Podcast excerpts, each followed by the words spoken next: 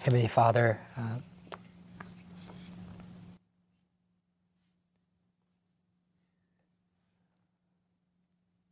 there are many philosophies, systems of beliefs, people that claim to give light. But as your word teaches us, you're the one that lights our path. You are our vision.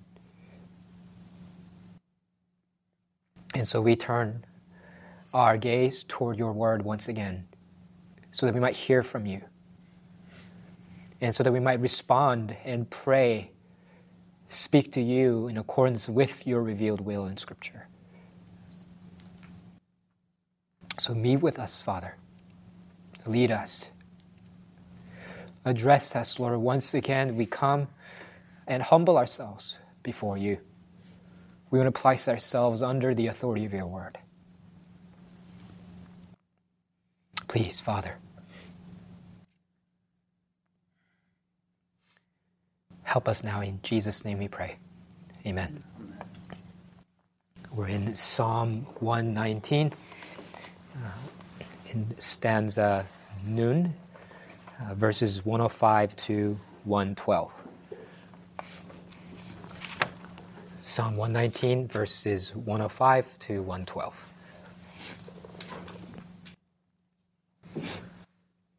It takes a little while to scroll down now, doesn't it? Let's, uh, I'll read it out loud for us. Your word is a lamp to my feet and a light to my path. I've sworn an oath and confirmed it to keep your righteous rules. I am severely afflicted. Give me life, O Lord, according to your word. Accept my free will offerings of praise, O Lord, and teach me your rules. I hold my life in my hand continually, but I do not forget your law. The wicked have laid a snare for me, but I do not stray from your precepts.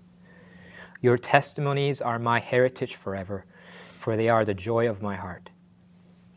I incline my heart to perform your statutes forever to the end. Um, the main point of this stanza is that we are to stay on the path of life lit by God's word. Uh, and we can divide it into two sections. First four verses is about uh, light for our path, and the, the second uh, four verses, 109 to 112, uh, are about staying on the path. And uh, I don't know if you guys have seen the news lately about Bolivia. There's civil unrest. The elections have been uh, disputed. Actually, Mary, Daniel's sister, is there. Uh, and so uh, she uh, lost power. A lot of people have lost power because of the things that are going on. And so you can you can imagine in a in a city that doesn't have power at night, there's no light, right? Uh, groping around in the dark, kind of not knowing what you can do, where to go, and and and it's the in that kind of dark place. It's you imagine the the comfort and and clarity and direction that light brings. And that's kind of what's in view here in verse 1 of 5 when it says, Your word is a lamp to my feet and a light to my path. Right? Uh, a lot of people have claimed to bring light, right? So it, Buddhist enlightenment or the enlightenment age when people turn to reason, human reason, as the primary source of knowledge. Uh, uh, however, what brings true light that brings eternal life brings, leads us to holy living is the light of God's word, according to this passage. Uh, and, and this is good news for people who are lost, right? People who are aimless, people who feel uh, like they're groping around in the dark. Uh, because God's light is shining through His Word. And, uh, and it's really all the light we need right? First timothy or second timothy it's typo here. Second timothy 3.16 says all scripture is breathed out by god and profitable for teaching for reproof for correction and for training in righteousness that the man of god may be equipped for every good work. Uh, man of god may be complete equipped for every good work. So all that we must know to do every good work that god intends for us to do is written in god's word So it illuminates the path. It illuminates the path that we must walk on and shows our feet where to go, metaphorical feet. Uh, so the psalmist continues in verse 106 I have sworn an oath and confirmed it to keep your righteous rules. Um, what does it mean by sworn oath to confirm it? It's probably something similar to what takes place in Nehemiah chapter 10, verses 28 to 29, where all of God's people gather uh, and to enter into kind of renew their covenant before God. And it says in verse 29 of Nehemiah chapter 10 that they enter into a curse and an oath to walk in God's law that was given by Moses, a servant of God, and to observe and do all the commandments of the Lord our Lord and his rules and his statute. So that's kind of what it means to be in covenant with God, right? You enter into an oath. You've, you're, you've sworn your allegiance to, to God. So to become a follower of Christ is, is right, it's not like, you know, becoming a, a Twitter follower, right? Uh, where, where with the easy click of a click of a button you can follow somebody, and just as easily you can unclick it, right, and unfollow somebody, right? To become a follower of Christ is to submit to Him as Lord, right? It's to pledge allegiance to Him as King, and it's to worship Him as God. And because of that, it requires uh, the realignment of all of our purposes and priorities. It requires the, the re, kind of re, renunciation of all our sins and selfish desires. It requires the subordination of all other loyalties and allegiances in our lives. That's what it means to enter into covenant with God, to become a Christian. It's an oath and a confirmation to keep God's righteous rules. And, and this psalmist who's writing this has been doing this, and that's why he's able to say in verse 107 I am severely afflicted. Give me life, O Lord, according to your word. Because he has lived in accordance with God's word, he expects God to deliver him as he promises in his word. Uh, and uh, he continues to praise God in spite of his affliction, and he continues to uh, express his desire to grow in his understanding of God's word in verse 108.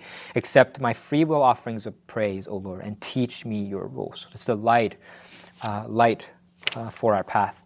And then let's look at staying on the path in verses 109 to 112 because God's word is the bedrock of the psalmist's life and on our lives. It's the certainty that anchors the psalmist's life.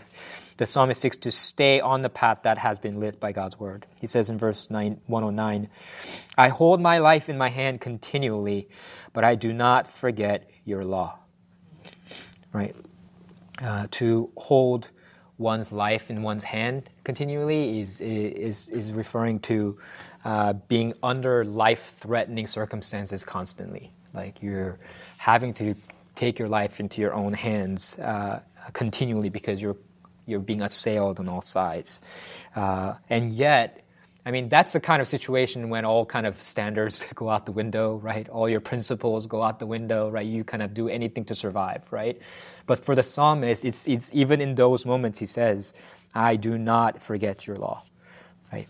Even when his life is flickering away, like like the light's about to go by, he he stays on the light uh, of God's word.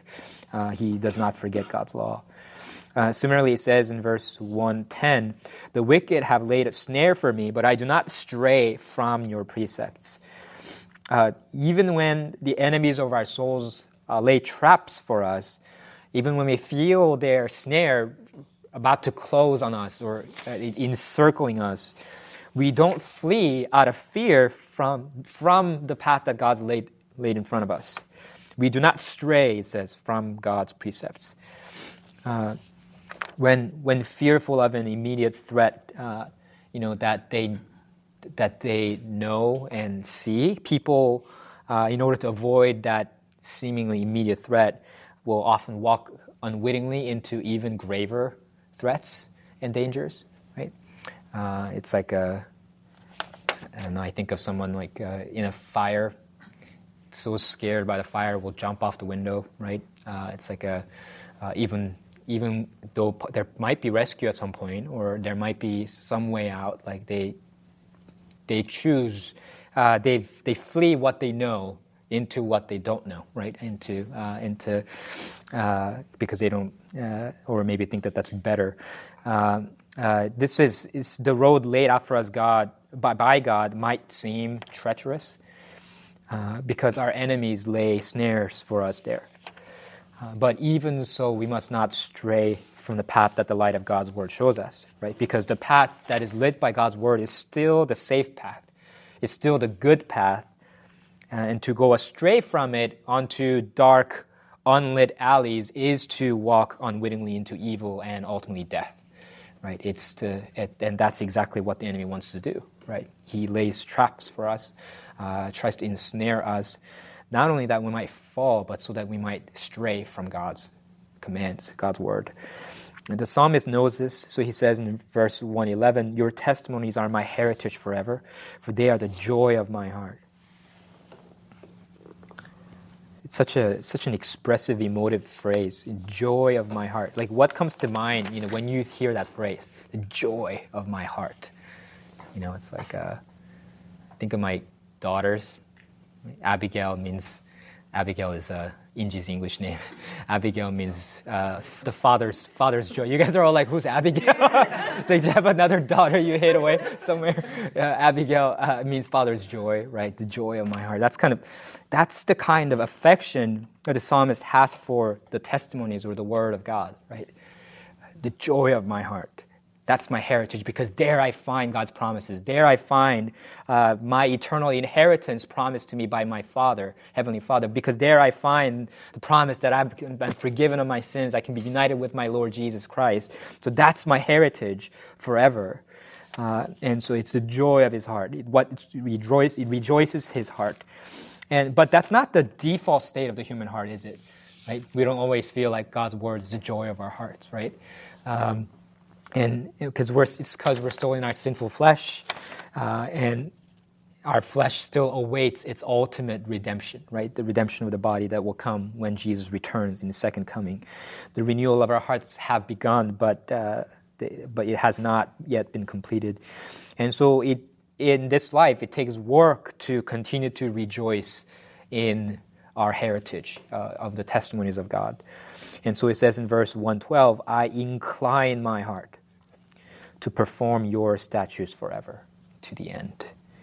If we don't do this, we won't make it to the end. In order to make it to the end, we have to incline our hearts. We need to lean toward God's word. We need to incline our hearts toward it. We must apply ourselves to learning and keeping God's word because we're to stay on the path of life lit by God's word. And, and this psalm is fulfilled ultimately by uh, Jesus, who is described as the light of the world, right? He's, he calls himself in the Gospel of John as the way, the truth, and the life. He is the fulfillment. He's the one who lights our path. He's the one, uh, he's, he is our heritage. He is the Word incarnate. Uh, and so it is when we incline our heart towards Him, when we lean toward Him, when we follow Him, when we uh, align ourselves and orient our lives around Him, that's when we are able to stay on the path that God's laid out for us uh, that's when we are on safe ground and walking on the path that God has lit for us. And so let's seek to do that uh, as God's people, even when we are uh, ensnared, even when there are dangers. Uh, uh, uh,